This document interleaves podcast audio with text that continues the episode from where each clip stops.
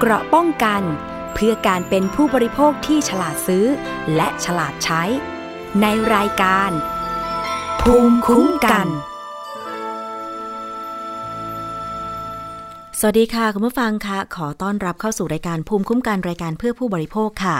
ฟังทางไทย พี บี เอส Podcast ได้หลากหลายช่องทางนะคะไม่ว่าจะเป็นเว็บไซต์หรือแอปพลิเคชันสามารถที่จะดาวน์โหลดแอปพลิเคชันได้ฟรีเลยค่ะและนอกจากนั้นนะคะยังสามารถรับฟังผ่านสถานีวิทยุต่างๆที่เชื่อมโยงสัญญาณอยู่ในขณะนี้ด้วยบรรยากาศที่ต่างจังหวัดเป็นยังไงบ้างแจ้งกันเข้ามาได้นะคะทาง เฟซบุ๊ก ดอท คอม สแลช ไทย พี บี เอส พอดแคสต์ หรือว่าจะติดตาม ทวิตเตอร์ แล้วก็ ยูทูบ ของเราชื่อเดียวกันเลยนะคะอันนี้เป็นช่องทางการติดต่อสื่อสารกับเราแล้วก็แจ้งข้อมูลข่าวสารกันเข้ามาหรือจะมีประเด็น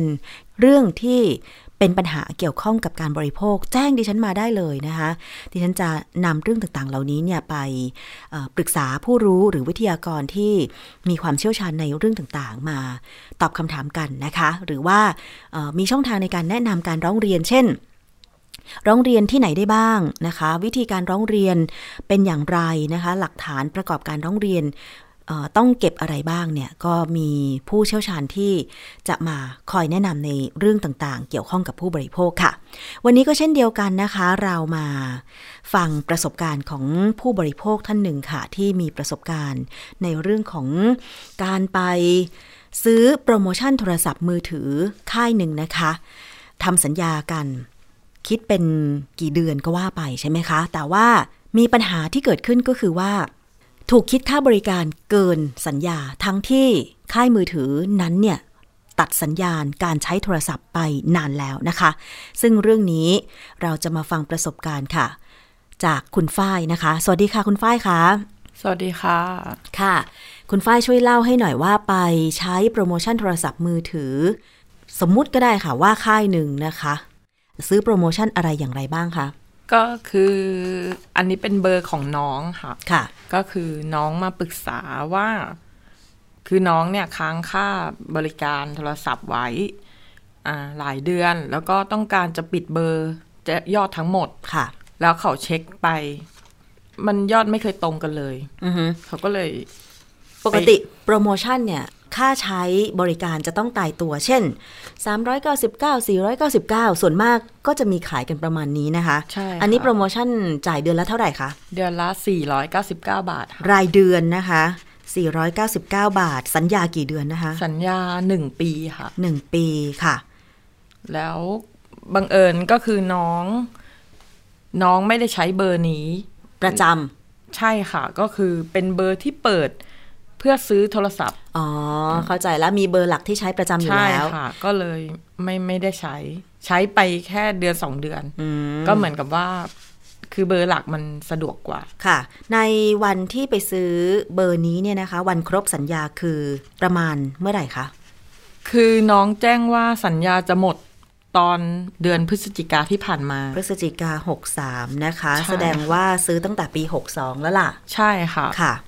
น้องก็เช็คยอดเพื่อที่ว่าจะไปจ่ายเพื่อปิดเบอร์ก็จะมีค่าค้างน้องจะค้างอยู่ประมาณ สามถึงสี่เดือนนี่แหละค่ะค้างค่าโทรประมาณ สามถึงสี่เดือนนะคะก็คือไม่ได้จ่ายเลยตรงนี้ก็เลย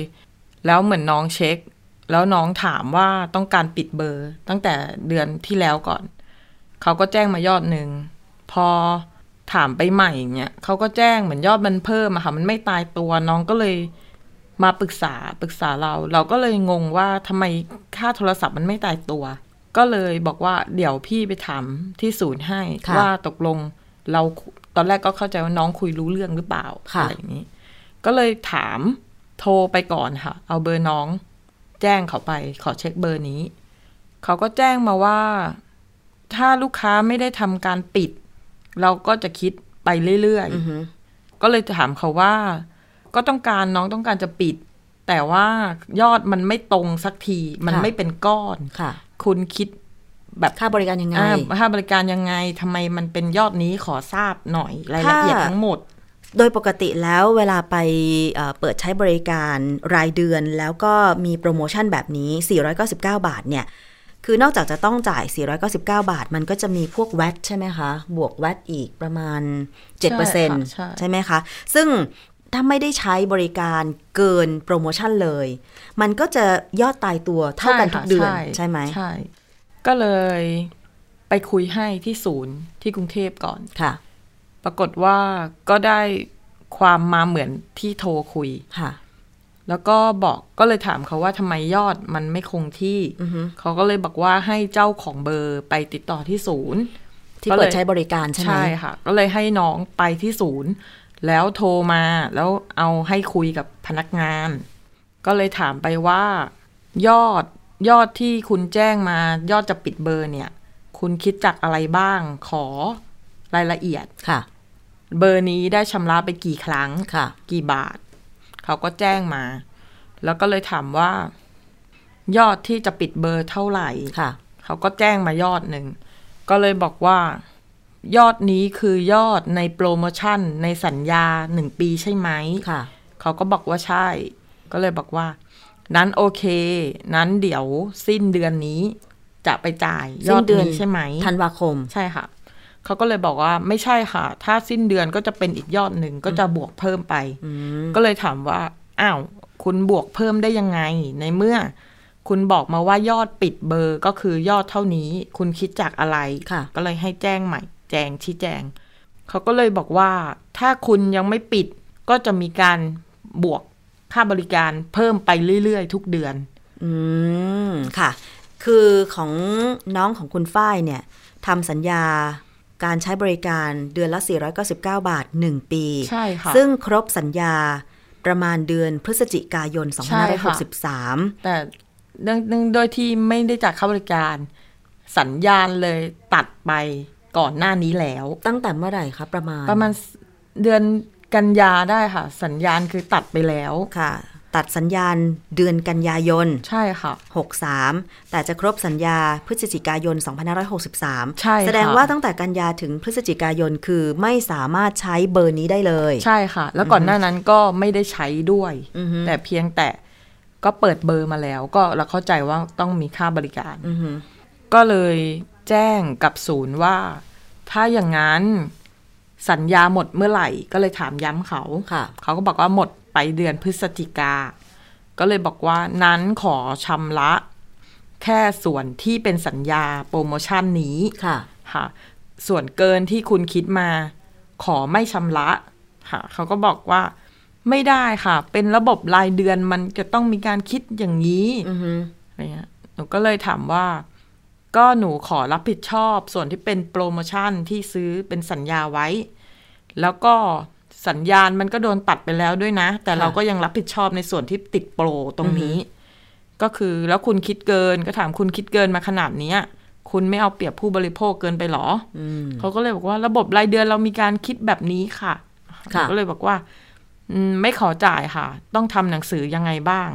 เขาก็เลยบอกว่าไม่ขอจ่ายก็ปิดเบอร์ไม่ได้หนูก็เลยถามว่าปิดเบอร์ไม่ได้แล้วก็จะคิดไปเรื่อยๆเหรอคะเขาก็บอกว่าถ้าคุณไม่ปิดเบอร์ก็จะทำการคิดต่อไปเรื่อยๆ uh-huh. ทุกเดือนทุกเดือนค่ะหนูก็เลยบอกว่าอ้าวนั่นค้างสามปีแล้วไม่ติดเป็นหมื่นเลยเหรอคะ ก็เลยถามไป เขาก็เลยบอกว่าไม่ปล่อยให้ติดถึงสามปีหรอกค่ะนั่นน่ะสิใช่หนูก็เลยถามว่าแล้วคุณจะปล่อยไปถึงเมื่อไหร่ แล้วยอดบริการเนี่ยคุณคิดเกินมาเนี่ยคือคุณเอาเปรียบหรือเปล่าเพราะในเมื่อไม่ได้ใช้แล้วคุณก็ยังคิดต่อไปเรื่อยๆเนี่ยเออคือคุณผู้ฟังคะน้องคุณฝ้ายเนี่ยคือมันครบสัญญาพฤศจิกายนสองพันห้าร้อยหกสิบสามก็จะขอจ่ายเท่านี้ทั้งๆ ท, ที่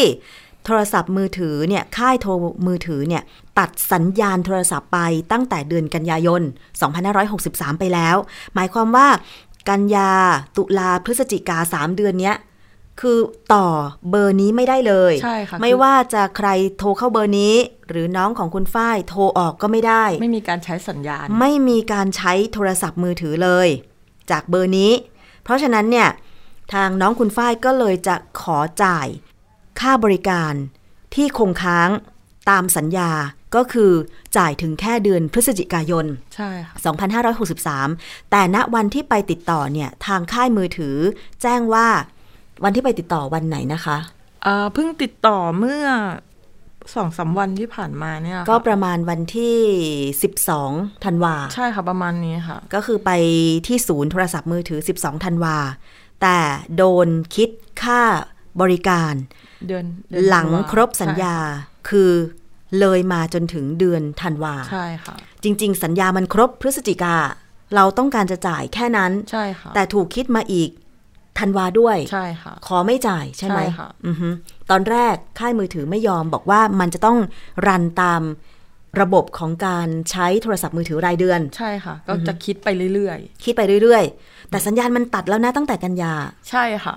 หนูก็เลยแจ้งว่าถ้าอย่างนี้ก็ยังไม่สะดวกจ่ายค่ะนั้นก็ค้างไปอย่างนี้แหละหนูก็บอกงี้แล้วเจ้าหน้าที่ว่ายังไงหนูก็เลยคุยกับน้องขอคุยกับน้องต่อหนูก็บอกน้องว่าไม่ต้องกลัวเดี๋ยวพี่ขอคุยกับสคบก่อนเดี๋ยวคือว่าจะโทรไปปรึกษาสคบค่ะค่ะแล้วยังไงเดี๋ยวจะจะจะจะบอกว่าต้องทำแบบไหนค่ะสักพักไม่เกินห้านาทีหนูก็วางโทรศัพท์ไปหนูกำลังติดต่อสคบเลยแล้วน้องก็โทรกลับมาหนูก็เลยรับสายค่ะน้องก็บอกว่า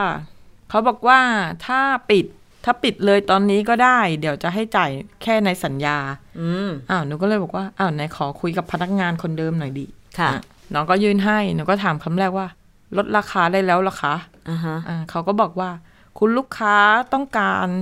จ่ายแค่ในสัญญาใช่ไหมค่ะหนูก็บอกว่าใช่ค่ะเพราะว่าส่วนเกินคือไม่ได้ใช้อ่ะค่ะก็คือไม่ขอจ่ายขอรับผิดชอบแค่ในสัญญาทั้งหมดเพื่อที่จะปิดเบอร์นี้จะได้ไม่มีปัญหาเขาก็เลยบอกอ่าได้ค่ะนั้นคุณลูกค้าก็จ่ายแค่ในสัญญาค่ะหนูก็เลยถามว่าอ้าวแล้วส่วนที่ที่คุณคิดเกินมาคุณจะทำยังไงเหรอเขาก็แจ้งว่าทางเราจะยินดีรับผิดชอบเองอืมหนูก็เลยงงว่าอ้าวลดได้อย่างนี้ง่ายๆเลยเหรอซึ่งตอนแรกเจ้าหน้าที่ของค่ายมือถือยังไงก็ไม่ยอมใช่ค่ะยืนยันจะให้เราจ่ายค่าบริการตามที่เขาคิดคือคิดถึงเดือนธันวาคมใช่ค่ะณวันที่ไปติดต่อขอปิดเบอร์ใช่ค่ะแต่อยู่ๆก็ยอมยอมค่ะให้เราจ่ายให้ครบสัญญาคือจ่ายค่าบริการถึงแค่พฤศจิกายนใช่ค่ะในราคาโปรโมชั่นสี่ร้อยเก้าสิบเก้าบาทบวกแวตใช่ค่ะอืมค่ะสุดท้ายก็คือปิดยอดได้ปิดเลยได้ก็เลยปิดเลยใช่ค่ะซึ่งเรื่องเนี้ยทางน้องคุณฝ้ายเคยเจอแบบนี้มาก่อนไหมน้องน้องอ่ะไม่เคยเจอแต่หนูเนี่ยเคยเจอมาแล้วอืมตอนนั้นยังเด็กสมัยเรียนอยู่เลยหนูก็ที่เป็นช่วงที่เขายืนแจกซิมกันค่ะหนูก็ไปรับซิมมาเหมือนเป็นรายเดือนแล้วเราก็มีบัตรสำเนาบัตรประชาชนยื่นให้เขาอย่างเงี้ยค่ะก็รับมาแล้วก็คิดว่าไม่ไม่ใช้ดีกว่าเพราะว่าเป็นรายเดือนกลัวรับผิดชอบเองไม่ได้ค่ะหนูยังไม่เคยแกะซิมออกมาจากซองเลยค่ะหนูก็ผ่านเวลาผ่านไปหนูก็ไม่ได้สนใจพอเราจะมาเปิดรายเดือนตอนทำงานพบว่ามีการค้างค่าบริการโทรศัพท์ของค่ายนี้เป็นพันเลยค่ะ mm-hmm. หนูก็เลยงงว่าไปค้างตอนไหนหนูก็มานั่งดูไปดูมาอ้าวเบอร์ที่เราไปรับซิมเคยรับใช่ค่ะแล้วหนูก็ไปคุยกับศูนย์มาว่าคือหนูรับมาแต่หนูไม่เคยเปิดแม้แต่ครั้งเดียวเลยยังไม่เคยใส่เครื่องเลยค่ะค่ะเขาก็พูดเหมือนกับให้เรารับผิดชอบซึ่งตอนนั้นเราก็ยังไม่ไม่ทราบอะไรมากเนี้ยค่ะเราก็ยอมจ่ายไปเพื่อที่ว่าไม่ติดแบ็คลิสต์จะได้จบจบไปใช่ค่ะคือจ่ายฟรีเลยค่ะอ่าฮะซิมก็ยังอยู่ในกล่องอยู่ยังไม่เคยใช้เลยค่ะยังไม่รับมาอย่างเดียวเลยอ่าฮะซึ่งอันนั้นก็ถือว่าเป็นช่วงที่หลายคนมีปัญหาเหมือนกันนะที่รับซิมฟรีมาโดย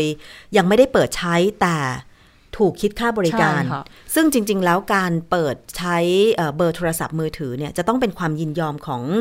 ผู้บริโภคของผู้ใช้ว่าแจ้งความประสงค์ว่าเราจะขอเปิดเบอร์นี้ใช่ค่ะจริงๆมันต้องมีลายเซ็นของเรานะเวลาไปขอเปิดใช้บริการคือจริงๆหนูว่ามันต้องคิดจากการที่ว่าสัญญาณถูกเปิดใช้งานอืมแต่เนี้ยสัญญาณยังไม่ถูกเปิดใช้งานเลยแต่ก็คิดค่าบริการเราใช่ค่ะไม่ทราบว่าเขาเปิดให้เราตอนที่เราไปรับแล้วยื่นสำเนาให้เขาหรือเปล่าซึ่งจำได้ว่าช่วงนั้นมีผู้บริโภคร้องเรียนเรื่องนี้เยอะเหมือนกันบางคนก็ยอมจ่ายแบบคุณฝ้ายแต่บางคนก็ไม่ยอมจ่ายใช่คือตอนนั้นเรา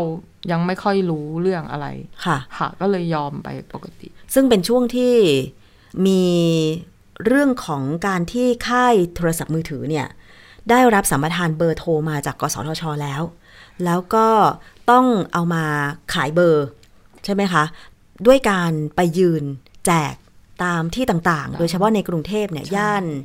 ย่านที่เป็นชุมนุมชนก็จะไปยืนแจกซึ่งผู้ไม่รู้เนี่ยก็รับมาฟรีๆๆ นะคะไม่เปิดใช้ก็ไม่เป็นไรอะไรอย่างเงี้ยแต่ว่าหลักฐานที่ให้เขาไปแล้วคือสำเนาบัตรประจำตัวประชาชนเนี่ยกลับถูกนำเอาไปเปิดเบอร์โดยที่ไม่ได้เอาซิมเสียบในโทรศัพท์มือถือเลยใช่ค่ะสัญญาณเรายังไม่เปิดเลยแต่เราไม่ทราบว่าเขาเปิดสัญญาณให้เราหรือเปล่าอืมนั่นเป็นครั้งหนึ่งที่คุณฝ้ายมีประสบการณ์แต่ครั้งนั้นยอมจ่ายไปใช่ค่ะเพราะว่าเราก็ไม่อยากมีปัญหาเป็นแบ็คลิสต์อะไรอย่างเงี้ยค่ะค่ะแต่ครั้งนี้พอน้องคุณฝ้ายโดนคิดค่าบริการเกินโปรโมชั่นทั้งๆ ท, ที่ถูกตัดสัญญาณไปก่อนที่จะหมดสัญญาด้วยซ้ำไปใช่ก็เลยต้องมีการเจรจาสุดท้ายค่ายมือถือก็ยอมใช่ค่ะเรื่องนี้สอนอะไรบ้างคุณฝ้ายก็คือหนูมองว่าส่วนใหญ่ผู้ใช้บริการถ้าเป็นแบบเหมือนเด็กหรือว่าชาวบ้านที่เขาไม่ได้แบบรู้กฎหมายอะไรตรงนี้หนูว่าเขาก็จะโดนเอาเปรียบเรื่องนี้เยอะเลยทำให้อ่าผู้ให้บริการโทรศัพท์เนี่ยคือเหมือนกับว่าพูดเพื่อให้เขายอมอะค่ะ mm-hmm. อืมคนที่ไม่รู้เขาก็ยอมแต่อย่างเราเราทราบว่าเราเป็นผู้บริโภคที่มีสิทธิ์เรียกร้องเนี่ยเราก็เรียกร้องในส่วนของเราได้ตรงนี้ค่ะค่ะก็เลยไม่ยอมจ่ายตามที่ค่ายมือถือแจ้งเรามาซึ่งจริงๆแล้วคุณผู้ฟังถ้าคิดในแง่ตามความเป็นจริงเลยนะคือสัญญาณเราถูกตัดไปตั้งแต่กันยาแล้วอะต่อให้เราจะไม่ได้ไปจ่ายเงินแต่โดยปกติแล้วถ้าไม่ไปจ่ายเงินประมาณสองเดือนสัญญาณมันก็ตัดอยู่แล้วพอตัดปุ๊บการเชื่อมต่อโครงข่ายมันก็ไม่เกิดขึ้นแล้วถามว่าค่ายมือถือทำไมถึงคิดค่าบริการใช่ค่ะสัญญาณมันไม่ถูกต่อมันไม่มีการเขาเรียกว่ายังไงล่ะถูกใช้งานอะใช่มันไม่ได้ถูกใช้สัญญาณใช่ค่ะใช่ไหมคะซึ่งในกรณีน้องคุณฝ้ายเนี่ยก็ยอมที่จะจ่ายให้ครบสัญญาอยู่แล้วเพราะว่าติดสัญญาไว้ใช่ค่ะใช่ไหมนั่นน่ะสิอันนี้เป็นอีกหนึ่งกรณีนะคะคุณผู้ฟังถ้าเคยมีปัญหาแบบนี้ถูกคิดค่าบริการเกินสัญญาทั้งๆ ท, ที่โดนตัดสัญญาณโทรศัพท์มือถือไปแล้วเนี่ยร้องเรียนเข้ามาได้หรือจะร้องเรียนไปที่กสทช.ก็ได้นะคะเขาเปิดสายด่วนหมายเลขโทรศัพท์หนึ่งสองศูนย์ศูนย์หรือว่าหน้าเพจ Facebook ของกสทช.ก็มีค่ะคิดว่าต้องสะท้อนเรื่องนี้ไปโดยเร็วนะคะเพราะไม่อย่างนั้นแล้วเนี่ยอาจจะต้องยอมจ่ายทั้งๆ ท, ที่เราไม่ได้ใช้บริการแล้วค่ายโทรศัพท์มือถือเนี่ยจริงๆมันน่าจะเป็นนโยบายทางด้านคุณธรรมจริยธรรมในเรื่องของการประกอบธุรกิจด้วยนะว่าถ้าตัดสัญญาณผู้บริโภคไปแล้วเนี่ยจะคิดค่าบริการเกินนั้นได้ยังไงก็ต้องเรียกให้ผู้บริโภคมาชำระค่าบริการที่มันค้างอยู่ใช่ค่ะถึงจะเปิดสัญญาณให้ใช้ต่อไปได้หรือถ้าเป็นความต้องการของผู้บริโภคที่ต้องการจะปิดการใช้บริการก็ต้องยอมตามนั้นถูกไหมคะมันเป็นเรื่องที่ถ้าเป็นภาษาฝรั่งเขาเรียกว่าไม่ make sense แล้วหนูมองว่าคนที่เขาค้างค่าบริการตรงเนี้ยคือบางคนเนี่ยค้างแค่ไม่เท่าไหร่ mm-hmm. แต่โดนคิดไปเยอะจนไม่สามารถจ่ายได้ mm. ก็จะเป็นปัญหาด้วยกันติดแบ็คลิสต์อยู่อย่างนั้นหนูว่าเป็นลักษณะนี้เยอะต้องร้องเรียนนะคะคุณผู้ฟังเพราะว่าเราจะปล่อยให้ปัญหาแบบเนี้ยมันเกิดไม่ได้เลยนะคือตัดสัญญาณไปแล้วอะเพราะฉะนั้นเนี่ยความรับผิดชอบผู้บริโภคควรจะอยู่แค่ที่โดนตัดสัญญาณใช่ค่ะใช่ไหมคะแล้วคือถึงแม้ว่าเขาจะยังไม่ครบสัญญาแต่คือคุณคุณสามารถตัดสัญญาณเขาได้เขาไม่ได้ใช้งานแล้วตัดสัญญาณต้องเรียกให้เขามาชำระก่อนใช่ค่ะใช้แค่ชำระแค่ส่วนนั้นหนูว่าก็จะไม่เกิดปัญหาการค้างค่าบริการแบบนี้อันนี้แหละคือน้องคุณฝ้ายเนี่ยโดนคิดค่าบริการเกินสัญญาด้วยใช่ค่ะเออทั้งๆ ท, ที่โดนตัดสัญญาณไปแล้วคือมันไม่ make sense เลยถ้าเป็นกรณีที่ว่าน้องคุณฝ้ายไม่จ่ายค่าโทรหลังจากครบสัญญาแล้วทั้งๆ ท, ที่เบอร์ยังเปิดอยู่อันเนี้ยต้องรับผิดชอบใช่ค่ะแต่ว่าอันนี้โดนตัดสัญญาณไปแล้วยังไงโดนตัดก่อนหมดสัญญาด้วย ไม่เข้าใจไม่เข้าใจจริงๆนะคะอ่ะผู้บริโภคท่านไหนที่มีประเด็นปัญหาอะไรแบบนี้เนี่ยก็คงพอได้แนวทางการแก้ไขปัญหาจากกรณีของคุณฝ้ายและน้องคุณฝ้ายไปแล้วก็คือจะต้องไปติดต่อเคาน์เตอร์เลยใช่ค่ะแล้วก็เจรจากับเขาคุยว่าคือไม่ใช่จะไม่จ่ายเราต้องบอกเขาว่าเราจะจ่ายในส่วนที่เราใช้หรือในสัญญาที่เราเซ็นไปก็ได้แต่ส่วนเกินตรงนั้นก็ไม่ขอจ่ายค่ะแล้วถ้าสมมติว่าการเจรจาค่ายมือถือไม่ยอมล่ะ ไม่ยอมคิดว่าจะทำยังไงก็คือเราเป็นผู้บริโภคก็จะมีคือเราสามารถร้องเรียนได้สคบก็มีถ้าเราคือถ้าเรื่องโทรศัพท์เนี่ยก็คือสคบก็คือร้องเรียนเกี่ยวกับผู้บริโภคอยู่แล้วแล้วก็กสทช.ก็ดูแลเรื่องพวกนี้อยู่แล้วเราสามารถสอบถามเขาได้ว่าเราต้องทำยังไงค่ะค่ะคือถ้าเรายอมเนี่ยเขาก็จะทำกับคนอื่นไปเรื่อยๆอ่ะถือว่านะอย่าไปยอมนะคะคือถ้าเราใช้บริการจริงเราก็ต้องจ่ายเพราะว่าเป็นความรับผิดชอบของเราแต่ถ้าเราไม่ได้ใช้บริการกรณีที่โดนตัดสัญญาณมือถือไปแล้วเนี่ยแล้วมันจะมีค่าบริการเกิดขึ้นได้ยังไงอ่ะใช่ค่ะคิดคิดเงินตามโปรโมชั่นคิดได้ให้ครบสัญญาแต่ว่าคือไม่ควรจะคิดเกินจากสัญญานั้นมันมันเหมือนเป็นแบบหนูก็สอบถามไปคำหนึ่งว่าคุณคิดค่าบริการแบบบัตรเครดิตเหรอเหมือนคิดดอกเบี้ยไปเรื่อยๆอย่างนี้เหรอนี่มันไม่ใช่ดอกเบี้ยด้วยนะเพราะมันคิดมันเต็มเงินสี่สิบเก้า สี่ร้อยเก้าสิบเก้า บาทอันนี้ก็เป็นประสบการณ์อีกครั้งหนึ่งของผู้บริโภคต้องขอบคุณคุณฝ้ายมากที่มาแชร์เรื่องนี้ให้ฟังนะคะก็จะเป็นประโยชน์สำหรับหลายๆท่านอย่าลืมนะคะมีปัญหาเรื่องของโทรคมนาคมสัญญาณโทรศัพท์มือถือต่างๆเนี่ยร้องเรียนไปได้เลยที่กสทช.หรือสคบ.หมายเลขหนึ่งหนึ่งหกหกหรือจะแก้ปัญหาโดยวิธีการเข้าไปเจรจากับศูนย์โทรศัพท์มือถือเหมือนคุณฝ้ายและน้องคุณฝ้ายเลยก็ได้ถึงแม้ว่าน้องคุณฝ้ายจะอยู่ต่างจังหวัดใช่ไหมใช่ค่ะแต่ว่าคุณฝ้ายอยู่กรุงเทพคุณฝ้ายก็เสียสละเวลาไปติดต่อที่ศูนย์โทรศัพท์ในกรุงเทพเพื่อสอบถามเรื่องนี้น้องคุณฝ้ายเองก็ไปติดต่อศูนย์โทรศัพท์ที่เปิดใช้บริการในต่างจังหวัดคือมันต้องยอมเสียเวลานิดนึงอย่าไปคิดว่าปล่อยๆไปเหอะแล้วเดี๋ยวเขาก็คงจะลืมเรื่องนี้ไปเองผู้ประกอบการเขาไม่ลืมนะใช่เรื่องนี้คือมันก็จะติดเป็นประวัติไม่ดีก็จะกลายเป็นเสียด้วยเรื่องแบบเล็กๆอย่างเงี้ยค่ะเป็นกรณีที่เป็นตัวอย่างที่ดีนะคะสำหรับการแก้ไขปัญหาถ้าเรามีปัญหาเรื่องของการบริโภคหรือการใช้จ่ายการชำระค่าบริการโดยเฉพาะโทรศัพท์มือถือทุกวันนี้เชื่อแน่ว่าทุกคนเนี่ยต้องมีความเกี่ยวข้องอยู่แล้วล่ะนะคะทุกคนมีโทรศัพท์มือถือในประเทศไทยเนี่ยก่อนหน้านี้มีข่าวบอกว่าเบอร์ที่เปิดใช้บริการมากกว่าจำนวนประชากรไทยอีกอะ แปดสิบ เก้าสิบ ล้านเบอร์ประชากรไทยมีประมาณเจ็ดสิบเจ็ดล้านคน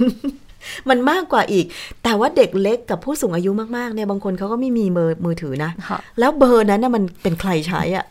นะคะเพราะฉะนั้นเนี่ยมันมีความเกี่ยวข้องกับชีวิตประจำวันของผู้บริโภคอยู่แล้วอย่าปล่อยเรื่องนี้ผ่านเลยไปนะคะเอาละค่ะขอบคุณคุณฝ้ายมากค่ะขอบคุณค่ะสวัสดีค่ะค่ะก็อย่าลืมโทรไปนะคะหนึ่งสองศูนย์ศูนย์ซึ่งจริงๆกสทช.เขามีความพยายามในการที่จะประชาสัมพันธ์ให้ประชาชนได้รับทราบนะคะว่าเวลาเกิดปัญหาเรื่องของโทรคมนาคมเนี่ยต้องทำยังไงดิฉันเห็นมีคลิปในเพจ Facebook ของกสทช.ด้วยนะคะเกี่ยวกับการรับเรื่องราวร้องเรียนด้านโทรคมนาคมนะคะไม่ว่าจะเป็นเรื่องโทรศัพท์มือถือเรื่องการใช้บริการโครงข่ายโทรคมนาคมเช่นสายเชื่อมต่ออินเทอร์เน็ตนะคะเวลามันเกิดพายุฝนฟ้าคะนองนะคะสายสัญญาณโครงข่ายโทรศัพท์หรืออินเทอร์เน็ตมันมีปัญหาเสาล้มอะไรล้มเนี่ยก็แจ้งไปได้นะที่กสทช.เขามีเจ้าหน้าที่เป็นศูนย์ call center หมายเลขหนึ่งสองศูนย์ศูนย์เนี่ยคอยอำนวยความสะดวกให้นะคะจะช้าจะเร็วยังไงก็ร้องเรียนไปก่อนนะคะคุณผู้ฟังเอาละค่ะอีกเรื่องนึงที่ตอนนี้ผู้บริโภคประสบปัญหานะคะทุกคนเลยก็ว่าได้ก็คือการที่มีฝุ่นละอองขนาดเล็ก พี เอ็ม สองจุดห้า นะคะหรือน้อยกว่า สองจุดห้า ไมครอนเนี่ยมันฟุ้งกระจายไม่สามารถลอยผ่านชั้นบรรยากาศไปได้ทำให้บรรยากาศมันขมุกขมัวเหมือนเมฆหมอกเหมือนหมอกลงเลยแต่มันไม่ใช่แล้วก็มันอันตรายนะคะเพราะว่าถ้าเราสูดหายใจเอาฝุ่นละอองขนาดเล็กเข้าไปเนี่ยมันจะลงลึกไปถึงปอดมันไม่สามารถที่จะพ่นลมหายใจออกมาได้นะคะอันนี้ผู้ที่ได้รับผลกระทบในลำดับแรกๆเลยก็คือผู้มีปัญหาเรื่องระบบทางเดินหายใจผู้ที่ป่วยเป็นภูมิแพ้อย่างดิฉันเองก็เป็นภูมิแพ้นะคะคือตอนแรกเนี่ยประมาณวันที่สิบสองหรือสิบสามธันวาคมเนี่ยนะไปต่างจังหวัดแล้วก็คิดว่าเอ๊ะป ปกติตัวเองจะต้องใช้น้ำตาเทียมในการหยอดตาเป็นประจำเพราะว่ามีอาการตาแห้งจากการใช้สายตามากเกินไปในการทำงานกับจอคอมพิวเตอร์นะคะปรากฏว่าน้ำตาเทียมหมดหาแหล่งซื้อไม่ได้ค่ะก็เข้าใจว่าตัวเองแสบตาเพราะกรณีนั้นแต่ต่อมาก็ไปซื้อน้ำตาเทียมมาใช้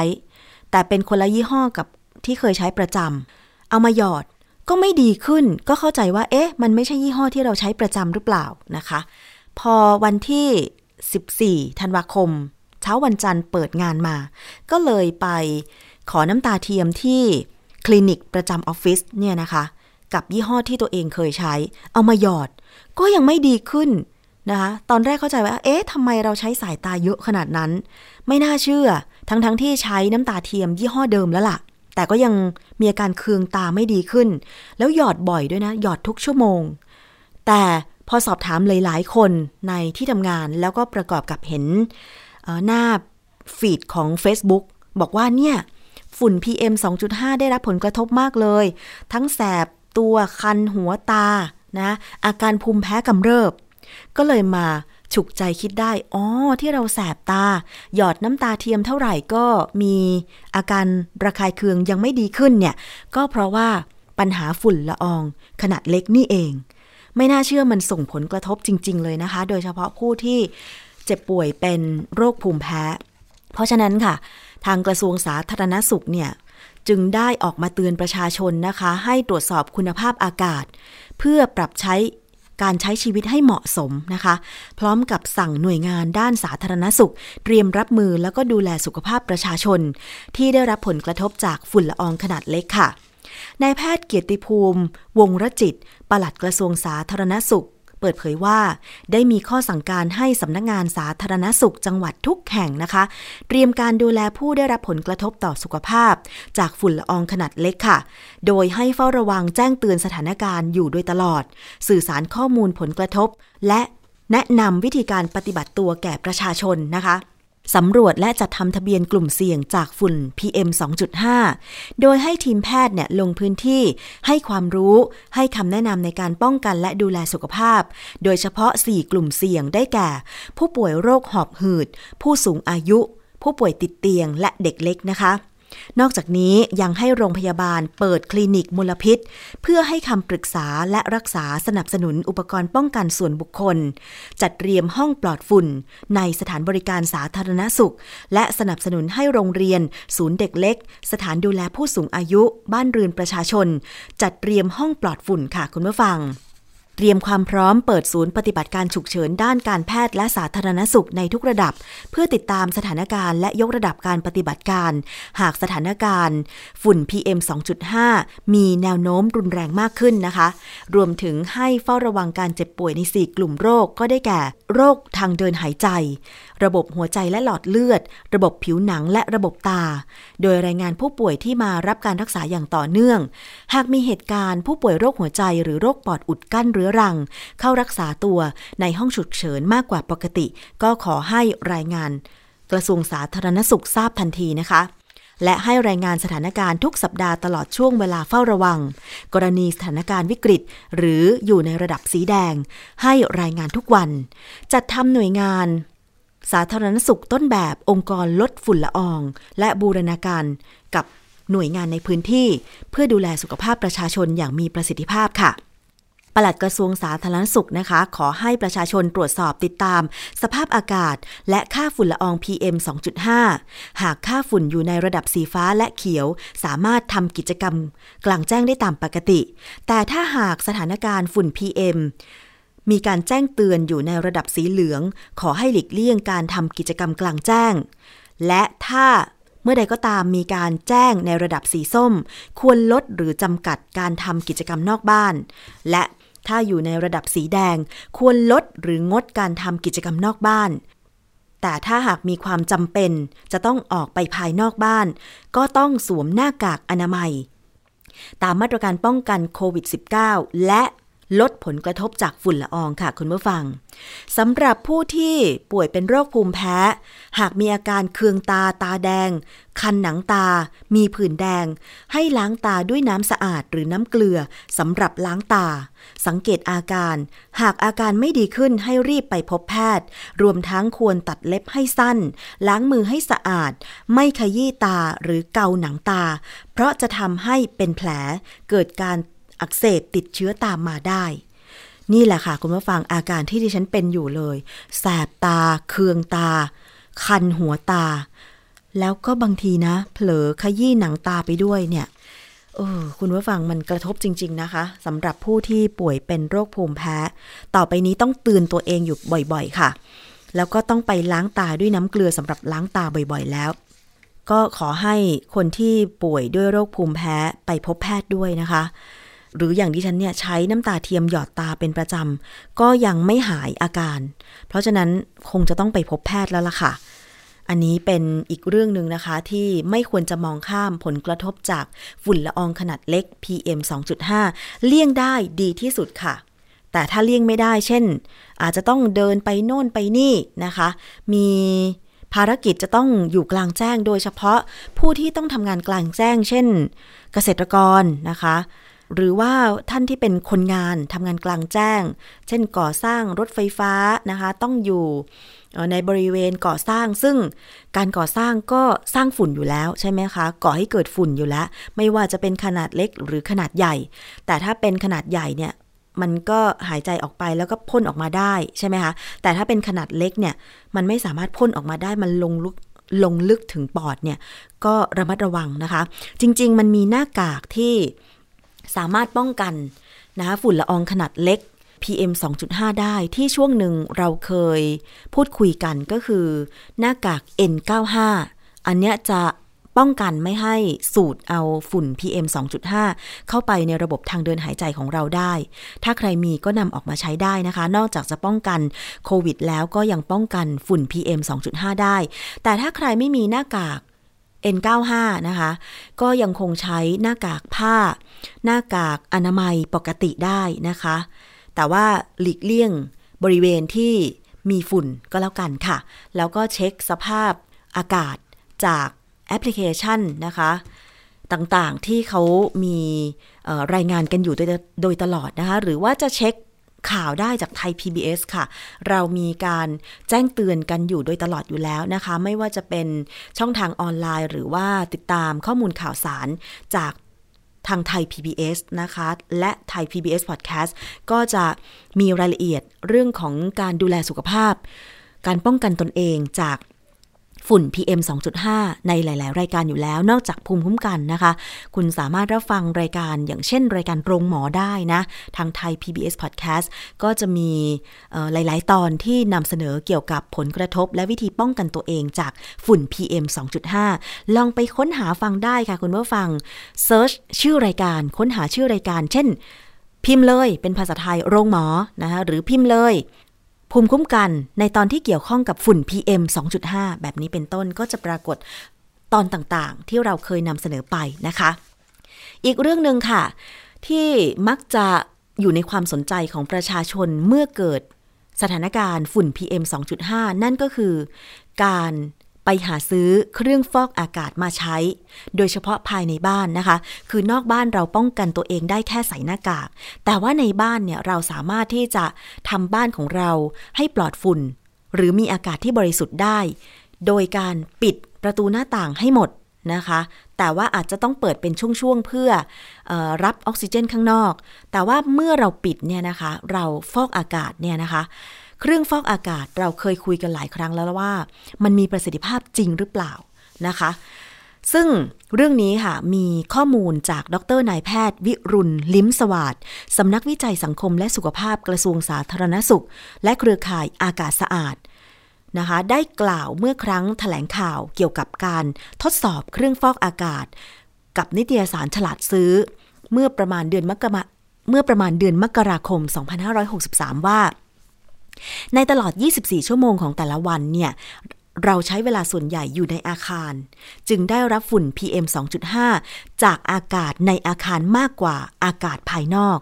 ซึ่งแนวทางการป้องกันสุขภาพจากฝุ่น พี เอ็ม สองจุดห้า ที่สำคัญที่สุดก็คือการจัดเตรียมพื้นที่ปลอดภัยในอาคารบ้านเรือนที่เป็นห้องปลอดฝุ่นค่ะดังนั้นนะคะเครื่องฟอกอากาศจึงมีความจำเป็นอย่างไรก็ตามสิ่งที่ควรเรียนรู้จากเรื่องนี้นอกจากจะรู้ว่าเครื่องฟอกอากาศที่ถูกทดสอบแต่ละรุ่นเป็นอย่างไรเนี่ยผู้บริโภคเนี่ยควรได้เรียนรู้วิธีการใช้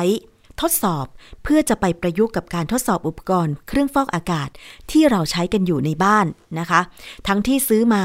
แล้วก็อาจจะเป็น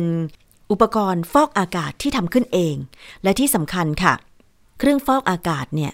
หรือแม้แต่ชิ้นงานการศึกษาเครื่องฟอกอากาศเนี่ยทุกคนต้องตระหนักว่าเป็นสิทธิของประชาชนที่ควรจะได้รับการคุ้มครองคือสิทธิการเข้าถึงข้อมูลข่าวสารที่เป็นข้อเท็จจริงนะคะอย่างบางทีเนี่ยผลิตภัณฑ์เครื่องฟอกอากาศเนี่ยนะคะก็ต้องแสดงข้อมูลต่างๆออกมาและหลักฐานการทดสอบว่ามีหลักฐานสามารถฟอกอากาศมีประสิทธิภาพจริงตามที่โฆษณาตามที่ติดไว้ในฉลากเพราะว่านั่นเป็นข้อมูลที่จะต้องแสดงต่อผู้บริโภคให้ผู้บริโภคได้รับทราบเพราะว่าเป็นสิทธิขั้นพื้นฐานนั่นเองนะคะเพื่อเป็นการประกอบการตัดสินใจว่าจะซื้อเครื่องฟอกอากาศยี่ห้อนั้นรุ่นนั้นหรือไม่นะคะซึ่งในวันนี้เนี่ยยังคงต้องรอมาตรฐานเครื่องฟอกอากาศต่อไปเพราะว่าจากการที่ทดสอบเครื่องฟอกอากาศหลายๆครั้งข้อมูลบางยี่ห้อที่ออกมาเนี่ยก็ฟอกอากาศได้จริงมีประสิทธิภาพจริงหรือไม่มีประสิทธิภาพเพียงพอนะคะนิตยสารฉลาดซื้อเนี่ยเคยมีการเผยผลทดสอบเครื่องฟอกอากาศมาแล้วนะคะแล้วก็มีการจำแนกเป็นกลุ่มๆซึ่งตอนนั้นเนี่ยดิฉันก็เคยได้สัมภาษณ์ดร.ไพบูลย์ช่วงทองซึ่งเป็นนักวิชาการเพื่อการคุ้มครองผู้บริโภคศูนย์ทดสอบฉลาดซื้อด้วยเหมือนกันนะคะผลทดสอบนะคะสามารถไปค้นค้นอ่านได้ว่าแต่ละยี่ห้อแต่ละรุ่นมีประสิทธิภาพมากน้อยขนาดไหนได้นะคะก่อนจะตัดสินใจซื้อซึ่งตอนนี้ก็อาจจะต้องมีความจำเป็นอีกแล้วล่ะค่ะสถานการณ์ฝุ่น พี เอ็ม สองจุดห้า มันเริ่มกลับมาอีกแล้วนะคะคุณผู้ฟังเอาล่ะค่ะนี่คือช่วงเวลาของรายการภูมิคุ้มกันในช่วงแรกแต่ว่าเรายังมีอีกช่วงหนึ่งนะคะคิดก่อนเชื่อดิฉันคุยกับดร.แก้ว กังสดาลอำไพนักพิษวิทยากับเรื่องของเหงื่อที่ออกมาในขณะที่เราออกกำลังกายหรือทำกิจกรรมประจำวันถ้ามันมีกลิ่นฉุนเหมือนแอมโมเนียเนี่ยมันจะบอกอะไรกับสุขภาพของเราได้บ้างและเราจะทำยังไงดีล่ะถ้าเกิดว่าเรามีเหงื่อออกมากแล้วก็มีกลิ่นเหม็นนะคะจะป้องกันไม่ให้แบบกลิ่นเหล่านี้มารบกวนเราแล้วก็เพื่อนรอบข้างได้อย่างไรต้องไปฟังในช่วงคิ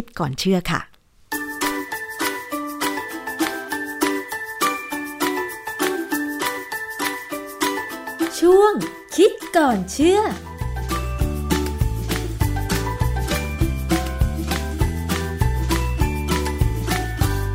พบกันในช่วงคิดก่อนเชื่อกับดร.แก้ว กังสดาลอำไพนักพิษวิทยากับดิฉันชนาธิป ไพรพงษ์นะคะวันนี้พูดคุยเรื่องของกลิ่นเหงื่อค่ะคุณผู้ฟังเวลาเราออกกำลังกายนะคะก็มักจะมีเหงื่อออกมามากเลยพร้อมกับกลิ่นที่ไม่พึงประสงค์ด้วยนะคะบางคนถึงกับทนกลิ่นเหงื่อของตัวเองไม่ได้ก็มีนะคะซึ่งตรงนี้แหละค่ะมันอาจจะเป็นปัญหาว่าทำให้คนที่มีเหงื่อมากๆเนี่ยนะคะอาจจะไม่กล้าไปใกล้ใครกลัวเขาจะเหม็นใช่ไหมคะแต่ว่ามันจะมีผลกระทบอะไรกับสุขภาพร่างกายของเราหรือไม่มันจะบ่งบอกอะไรไหมว่าถ้าเหงื่อของเราออกมากมีกลิ่นที่ไม่พึงประสงค์หรือเหม็นมากๆเนี่ยนะคะมันจะส่งผลอะไรหรือเปล่าต้องไปถามกับอาจารย์แก้วค่ะอาจารย์คะกลิ่นเหงื่อที่มีกลิ่นแรงเช่นกลิ่นแอมโมเนียขณะออกกำลังกายเนี่ยมันหมายถึงอะไรคะอาจารย์มันก็หมายความว่าเรากินอาหารไม่ดีกินไม่ถูกแล้วผมก็เป็นด้วยเหรอคะคือคือบางครั้งเนี่ยผมมีปัญหาไงอย่างเช่นถ้าอากาศร้อนมากๆเนี่ยนะเวลาตีแบตสักชั่วโมงพอสองชั่วพอเริ่มขึ้นชั่วโมงที่สองเนี่ยมันมีกลิ่นแอมโมเนียออกมาเหมือนกันค่ะแต่จะเป็นเฉพาะวันที่อากาศร้อนนะเมื่อสักช่วงที่เรามีหนาวอ่ะนะที่ไปสักสองอาทิตย์สามอาทิตย์ที่แล้วเนี่ยมันหนาวอ่ะมันไม่มีกลิ่นแอมโมเนียตีสองชั่วโมงก็ไม่มีก็แสดงว่าปริมาณเหงื่อด้วยเป็นตัวกำหนดนะฮะคือปกติเนี่ยแอมโมเนียเนี่ยมันมาจากการที่ร่างกายเราเนี่ยใช้โปรตีน เอาไปเสริมสร้างส่วนต่างๆของร่างกายแต่ว่าโปรตีนในร่างกายเราเนี่ยมันมีอายุใช้งานนะมาถึงจุดหนึ่งวันหนึ่งมันจะสลายตัวเราต้องสร้างใหม่นะทีนี้การที่สลายตัวเนี่ยตัวโปรตีนก็จะสลายตัวออกมาเป็นกรดอะมิโนกรดอะมิโนก็จะถูกสลายออกไปออกไปจนสุดท้ายเนี่ยกลายเป็นอ่าเป็นยูเรียก่อนและจากยูเรียเนี่ยมันก็จะมีการเปลี่ยนแปลงไปเป็นแอมโมเนียได้นะฮะแอมโมเนียโดยโดยหลักเนี่ยจะต้องไปขับออกทางปัสสาวะคือผ่านไตแต่ว่าถ้าเราออกกำลังกายมากแล้วก็มีเหงื่อออกมาที่ที่ผิวหนังได้เนี่ยนะแอมโมเนียเนี่ยมันจากเลือดไปไตเนี่ยมันก็จะมาจากเลือดมาที่ต่อมเหงื่อก่อนแล้วออกได้เลยซึ่งความจริงมันเป็นสัญญาลักษณ์ที่ดีอย่างหนึ่งว่าไตไม่ต้องทำงานหนักก็เหมือนกับเวลาเราใส่เสื้อผ้าแล้วมีลายแทงแผนที่เกิดขึ้นที่หลังเสื้อผ้าค่ะอันนั้นเป็นเหมือนคราบเกลือคราบขาวๆอาจารย์เออเป็นเกลือเกลือแกงเลยนะฮะนั่นคือเกลือแกงเอ่ออันนี้ก็เป็นข้อดีอันหนึ่งที่ว่าไตทำงานน้อยลงเพราะว่าถ้าไตต้องขับเกลือทิ้งเนี่ยไตต้องทำงานหนักแล้วจะเริ่มมีปัญหาพอสมควรในคนสูงอายุนะฮะคราวนี้ผมก็ไม่ถึงกับกังวลใจหรอกว่าเหงื่อมีแอมโมเนียเพราะว่ามันก็เป็นการบอกสถานภาพของความแก่อย่างหนึ่งเหมือนกันแต่ถ้าเด็กเป็นเนี่ยนะหนุ่มๆสาวๆเป็นเนี่ยมันไม่ใช่แก่มันเป็นเพราะว่ากินอาหารก่อนออกกำลังกายไม่เหมาะสมเวลาเราออกกำลังกายเนี่ยเราต้องการใช้พลังงานซึ่งได้จากการเผาผลาญไขมันเผาเผาผลาญแป้งนะแป้งเป็นหลักก่อนไขมันเนี่ยจะเป็นตัวเสริมนะฮะทีนี้ถ้าเรากินอาหารแป้งกับไขมันไม่พอเนี่ยพอจุดหนึ่งเนี่ยร่างกายต้องเผาผลาญโปรตีนอันนี้คือดึงโปรตีนออกมาจากกล้ามเนื้อเลยก็ได้นะฮะซึ่งอันเนี้ยจะทำให้เหงื่อมีแอมโมเนียวิธีง่ายๆที่เขาจะเขาแนะนำกันในทางด้านการออกกำลังกายเพื่อแก้ปัญหานี้ก็คือให้กินแป้งหรือกินคุกกี้กินปลาทั้งโกอะไรก็ได้นะก่อนออกกำลังกายสักหน่อยถ้าถ้ากินได้คือบางคนเนี่ยอย่างผมเนี่ยกินปลาทั้งโกไม่ได้ผมมันมันมากไม่ชอบนะผมก็จะกินคุกกี้นะสักสามสี่ชิ้นอย่างเงี้ยแล้วเวลาเล่นไปเนี่ยเราก็ดูอาการว่าพลังงานเราดีไหมถ้าไม่ดีกินเสริมนะกินน้ำหวานได้บ้างพอสมควรแต่อย่ามากนักเครื่องดื่มเกลือแร่ก็กินพอสมควรอย่ามากนักเพราะว่าเกลือแร่ถ้ากินเกินไปจากที่ร่างกายเราขับเนี่ยไตทำงานหนักนะฮะมันมีอันนึงที่น่าสนใจสังเกตไหมว่าเวลามีการไปเดินทางไกลหรือว่าอยู่กลางแดดเนี่ยจะมีคนเป็นลมพยาบาลก็จะเอาแอมโมเนียเนี่ยให้ดมเดิมเนี่ยสมัยโบราณมากๆเนี่ยนะเขาใช้เยี่ยวอูฐนะฮะซึ่งมันก็ฉุนว่าเอาเยี่ยวอูฐมาดมคือสมัยผมเด็กๆเนี่ยเขายังใช้เยี่ยวอูฐอยู่นะเมื่อ สี่ถึงห้าสิบ ปีก่อนเนี่ยจำได้เลยไปยืนที่ไหนต้อนรับรับคนไอ้แขกจากต่างประเทศเนี่ยมาบ้านเราเนี่ยเขาจะเกณฑ์เด็กผมอยู่โรงเรียนเทศบาลเนี่ยต้องไปยืนที่ถนนลาดดำเนินคอยต้อนรับอาคันตุกะก็จะมีคนบางคนเป็นลมพยาบาลก็จะเอาเยี่ยวอูฐมาให้ดมเหลืองอ๋อยเลยนะอันนี้ไม่ใช่น้ำแอมโมเนียเลยเป็นเยี่ยวอูฐจริงๆคือจริงๆแล้วคือในเยี่ยวหรือในปัสสาวะเราเนี่ยมันก็จะมีแอมโมเนียออกมาเป็นหลักนะฮะฉะนั้นแต่นี่อยู่อูฐมันคงค่อนข้างจะไม่เหม็นแบบของคนมั้งมันมีเฉพาะกลิ่นแอมโมเนียเพราะฉะนั้นก็ทำให้คนหายเป็นลมคำถามว่าทำไมเขาถึงพอได้กลิ่นแอมโมเนียแล้วแล้วถึงหายเป็นลมนั่นน่ะสิคะตื่นขึ้นมาได้เขาบอกว่าแอมโมเนียนี่มีความเป็นด่างสูงมากเป็นด่างแก่เวลามันเข้าไปในเยื่อจมูกเราเนี่ยนะมันจะผสมกับน้ำที่อยู่ผิวผิวช่องจมูกเนี่ยกลายไปเป็นด่างเป็นแอมโมเนียมไฮดรอกไซด์ซึ่งระคายเคืองมากพอมันระคายเคืองที่เยื่อจมูกเนี่ยนะเยื่อในจมูกเนี่ยมันก็จะส่งสัญญาณเป็น reflex หรือการกระตุ้นเนี่ยไปที่ศูนย์ควบคุมการหายใจในสมองก็จะทำให้มีการส่งสัญญาณกลับมาให้คนไข้เนี่ยหายใจดีขึ้นมันเป็นลักษณะทำให้ร่างกายร่างกายของมนุษย์เนี่ยพยายามช่วยให้เราไม่ตายนะฮะซึ่งอันนี้เป็นข้อมูลทางวิทยาศาสตร์จริงๆนะที่มีการเสนอมาคือผมเนี่ยก็ไม่เคยนึกถึงเรื่องนี้หรอกแต่พอมาคิดถึงเรื่องนี้เมื่อไหร่เนี่ยก็เลยต้องไปค้นดูว่าเออมีคนเขาเขียนหนังสือเหมือนกันนะฮะก็บอกอาการไว้ก็ก็เป็นเรื่องที่น่าสนใจคำถามว่าเราออกกำลังกายจนมีกลิ่นแอมโมเนียอยู่ที่ผิวเราเนี่ยถ้าเราดมเราได้กลิ่นเนี่ยจมูกผมอาจจะดีกว่าคนอื่นมั้งเพราะว่าเพื่อนๆเขาไม่เห็นพูดอะไรเลยนะแต่ผมได้กลิ่นเนี่ยผมก็คงไม่เป็นลมมั้งนะเป็นการสร้างแอมโมเนียโดยอัตโนมัติมามันจะใช้ได้เหรออาจารย์มันเหมือนกันเหรอคะ มันแอมโมเนียตัวเดียวกันแต่มันไม่ดี uh-huh. มันไม่ดีเพราะว่ามันก็ว่าเรากินอาหารที่ให้พลังงานไม่พอนะผมก็พยายามแก้ปัญหาก็ได้ผลนะคือวันที่ร้อนจัดๆแล้วบางวันเนี่ยผมกินอาจจะบางทีเอาแซนด์วิชไปกินก่อนตีแบตเลยเนี่ยนะเออแอมโมเนียมันก็น้อยลงหรือบางทีก็ไม่มีเลยเหมือนกันยิ่งอากาศถ้าเย็นเนี่ยสบายมากไม่มีปัญหานะฮะดังนั้นเนี่ยคือคนที่ออกกำลังกายตั้งแต่เด็กๆเนี่ยก็เป็นหลักการว่าควรที่จะกินพลังงานให้พอสังเกตไหมฮะนักกีฬาปัจจุบันเนี่ยนะที่เราดูการถ่ายทอดจากต่างประเทศเนี่ยเขาจะกินกล้วยหอมกล้วยหอมเนี่ยมันเป็นแป้งสูงนะฮะและอีกอันที่สำคัญคือมีโพแทสเซียมสูงด้วยซึ่งขณะออกกำลังกายเนี่ยเราต้องการโพแทสเซียมส่วนโซเดียมเนี่ยก็ได้บ้างก็ดีนะฮะแต่ว่าโพแทสเซียมเนี่ยสำคัญมากเพราะว่าโพแทสเซียมในปริมาณที่พอเหมาะเนี่ยมีผลกับการทำงานของหัวใจแต่อย่ามากเกินไปนะถ้าโพแทสเซียมมากเกินไปหัวใจก็มีปัญหาเหมือนกันเพราะฉะนั้นไม่จำเป็นต้องไปซื้อแร่ธาตุมากินกินกล้วยหอมนี่แหละน่าจะพอ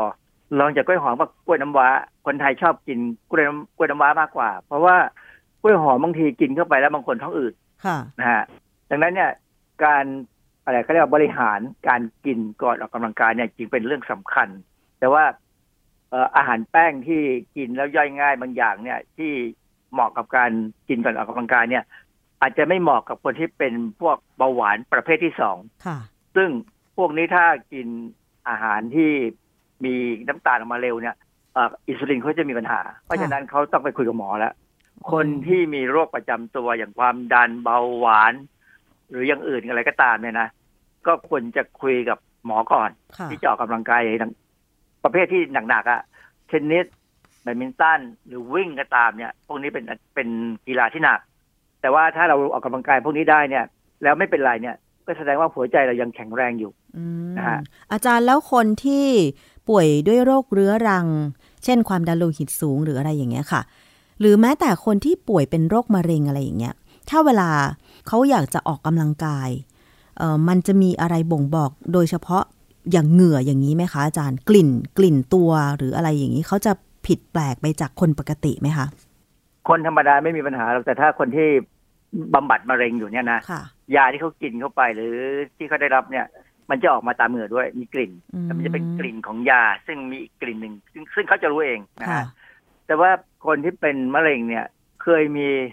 มีหลายคนมากเลยที่เขาเป็นมะเร็งแล้วเนี่ยเขาออกกำลังกายเต็มที่สู้ชีวิตมีผู้หญิงคนหนึ่งเป็นนักวิ่งมาราธอนระดับโลกเลยนะของจากคนไทยนี่แหละจากคนที่เป็นมะเร็งไม่เคยออกกำลังกายเนี่ยเขาก็วิ่งวิ่งวิ่งหมอบอกว่าจะอยู่ได้ห้าหกปีเขาก็อยู่มาจนหกสิบเจ็ดสิบแล้วตอนนี้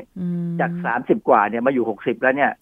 ก็แสดงว่าอะไรแสดงว่าการออกกำลังกายเนี่ยมันทำให้ภูมิต้านทานเราแข็งแรงขึ้นแล้วถ้าจังหวะหนึ่งมันแข็งแรงจนสามารถจะไปสู้กับเซลล์มะเร็งได้มันก็เป็นช้อยเป็นเป็นทางเลือกอันหนึ่งที่ควรจะทำเพราะว่าไม่มีไม่มีเสียไม่มีแต่ได้นะที่สำคัญอีกอันหนึ่งในการออกกำลังกายคือต้องดื่มน้ำให้มากพออย่าให้ขาดน้ำเด็ดขาดนะถ้าขาดน้ำเนี่ยก็จะอาจจะมีอาการช็อกได้แต่นี้น้ำพอไม่พอเนี่ยดูเลยว่าถ้าเราออกกำลังกายหนักแล้วเนี่ยยังสามารถปัสสาวะได้เนี่ยน้ำพอ oh. แต่ว่าถ้าออกกำลังกายมากจนไม่รู้สึกอยากปัสสาวะเลยแล้วกระทั่งหยุดพักไปเป็นชั่วโมงแล้วก็ยังไม่อยากปัสสาวะเลยแสดงว่าเราเสียน้ำค่อนข้างเยอะเพราะฉะนั้นพยายามเพิ่มน้ำในการออกกำลังกายครั้งครั้งต่อไปอืมค่ะอาจารย์แล้วอย่างถ้าคนที่มีกลิ่นตัวแม้ไม่ได้ออกกำลังกายล่ะ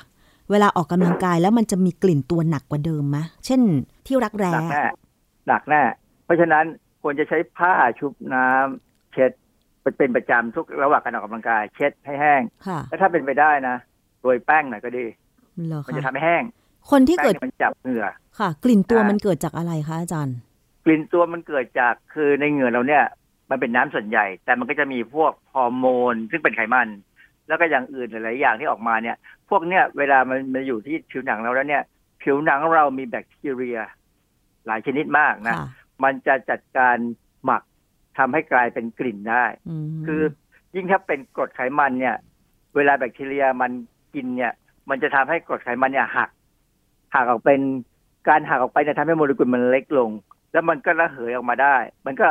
คือถ้าโมเลกุลของกรดไขมันเล็กลงไปเนี่ยมันจะมีความสามารถในการระเหยแล้วกลิ่นของมันนี่แหละคือกลิ่นที่ออกมาเป็นกลิ่นตัวเราแล้วพร้อมกับคนที่กินอาหารมีไขมีพวกสมุนไพรเยอะเครื่องเทศมันออกมาด้วยเลย มันจะออกมาแล้วมันก็จะถูกแบคทีเรียเปลี่ยนไปเป็นสารที่ระเหยได้แล้วก็อาจจะมีกลิ่นที่ไม่พึงประสงค์เพราะฉะนั้นขณะออกกำลังกายเนี่ยถ้าเป็นไปได้เนี่ยเอาผ้าผ้าเช็ดตัวเล็กผืนเล็กเนี่ยชุบน้ำเช็ดสักหน่อยก็ดีนะแล้วถ้ามันมีมากจนรู้สึกรำคาญเนี่ยก็ใช้เดียวเดอแรนทาซ้ำไปทุกครั้งที่เช็ดก็จะช่วยได้มันก็ไม่ไม่มีกลิ่นออกมาหรอกฮะดิฉันสังเกตบางทีที่ไปเต้นออกกำลังกายเนี่ยค่ะมีบางคนที่เขาอาจจะรูปร่างอวบหน่อยตัวสูงใหญ่หน่อยคือแบบอวบเลยอะไรอย่างเงี้ยรู้สึกว่าเดินเฉียดเขาใกล้ๆเนี่ยกลิ่นตัวเขาจะแรงมากแล้วยิ่งถ้าเขาเต้นด้วยเนี่ยโอ้โหอาจารย์คลุ้งเลยทีเดียวถ้าอย่างนั้นเขาอาจจะต้องใช้บอดี้สเปรย์เลยมันมีเครื่องสำอางที่ระงับกลิ่นเหงื่อเนี่ยนะที่เป็นแบบสเปรย์เนี่ยก็สเปรย์ได้เลยตามจุดต่างๆบางคนเนี่ยเขารู้ตัวฝรั่งส่วนใหญ่จะมีกลิ่นตัวมากกว่าเรานะเพราะสเปรย์ทั้งตัวมันก็เป็นการลงทุนนะมันแพงเพราะฉะนั้นจริงๆแล้วเนี่ยก่อนออกกำลังกายเนี่ยถ้าอาบน้ำได้เนี่ยจะดีอาบน้ำนะถ้าทาแป้งตามจุดอาบเนี่ยนะมันก็จะช่วยลดไปได้ทั้งเยอะนะแล้วก็ใช้เดียวดอแรนท์หรือไอ้พวกเครื่องสำอางแล้วก็กลิ่นตัวทาเฉพาะจุดไม่ต้องมากก็ได้แป้งนี่ช่วยอยู่แล้วหรือสันส้มก็ดีสันส้มเนี่ยแต่สันส้มเนี่ยอย่างเดียวไม่อยู่นะปกติเนี่ยเมื่อก่อนผมก็เคยใช้สันส้มอย่างเดียวออกกำลังกายเนี่ยพอเกินจะเข้าจะจะครบสองชั่วโมงเนี่ยโอ้มันไม่ค่อยไหวเหมือนกันนะแล้วก็ไม่ค่อยชอบก็เลยใช้ทั้งสันส้มแล้วก็ใช้ทั้งเดียวดอแรนที่เขามีขายเนี่ยช่วยด้ว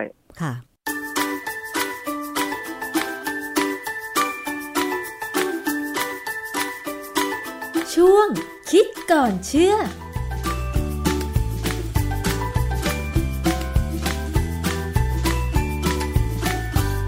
และนี่ก็คือช่วงคิดก่อนเชื่อกับดร.แก้วกังสดาลอำไพนักพิษวิทยานะคะได้แนวทางในการที่จะป้องกันกลิ่นตัวแล้วก็กลิ่นเหงื่อที่มีกลิ่นฉุนเหมือนแอมโมเนียในขณะที่ออกกำลังกายแล้วนะคะต่อไปปัญหาเรื่องเหงื่อและกลิ่นตัวจะหมดไปค่ะและนี่ก็คือทั้งหมดของรายการภูมิคุ้มกันรายการเพื่อผู้บริโภคสำหรับวันนี้นะคะขอบคุณสำหรับการติดตามรับฟังทุกช่องทางเลยไม่ว่าจะเป็นเว็บไซต์หรือแอปพลิเคชันไทย พี บี เอส Podcast นะคะติดตามข้อมูลข่าวสารของเราได้ทาง Facebook Twitter แล้วก็ YouTube นะคะชื่อเดียวกันเลยก็คือไทย พี บี เอส Podcast ค่ะและท่านที่อยู่ในต่างจังหวัดนะคะรับฟังผ่านสถานีวิทยุต่างๆที่เชื่อมโยงสัญญาณอยู่ในขณะนี้ได้เป็นประจำค่ะเอาละค่ะวันนี้คงต้องลาคุณผู้ฟังไปก่อนนะคะเจอกันใหม่ในครั้งต่อไปสวัสดีค่ะติดตามรายการได้ที่ ดับเบิลยู ดับเบิลยู ดับเบิลยู ดอท ไทย พี บี เอส พอดแคสต์ ดอท คอม แอปพลิเคชัน Thai พี บี เอส Podcast หรือฟังผ่านแอปพลิเคชัน Podcast ของ iOS Google Podcast Android Podbean SoundCloud และ Spotify ติดตามความเคลื่อนไหวของรายการและแสดงความคิดเห็นโดยกดถูกใจที่ เฟซบุ๊ก ดอท คอม สแลช ไทย พี บี เอส พอดแคสต์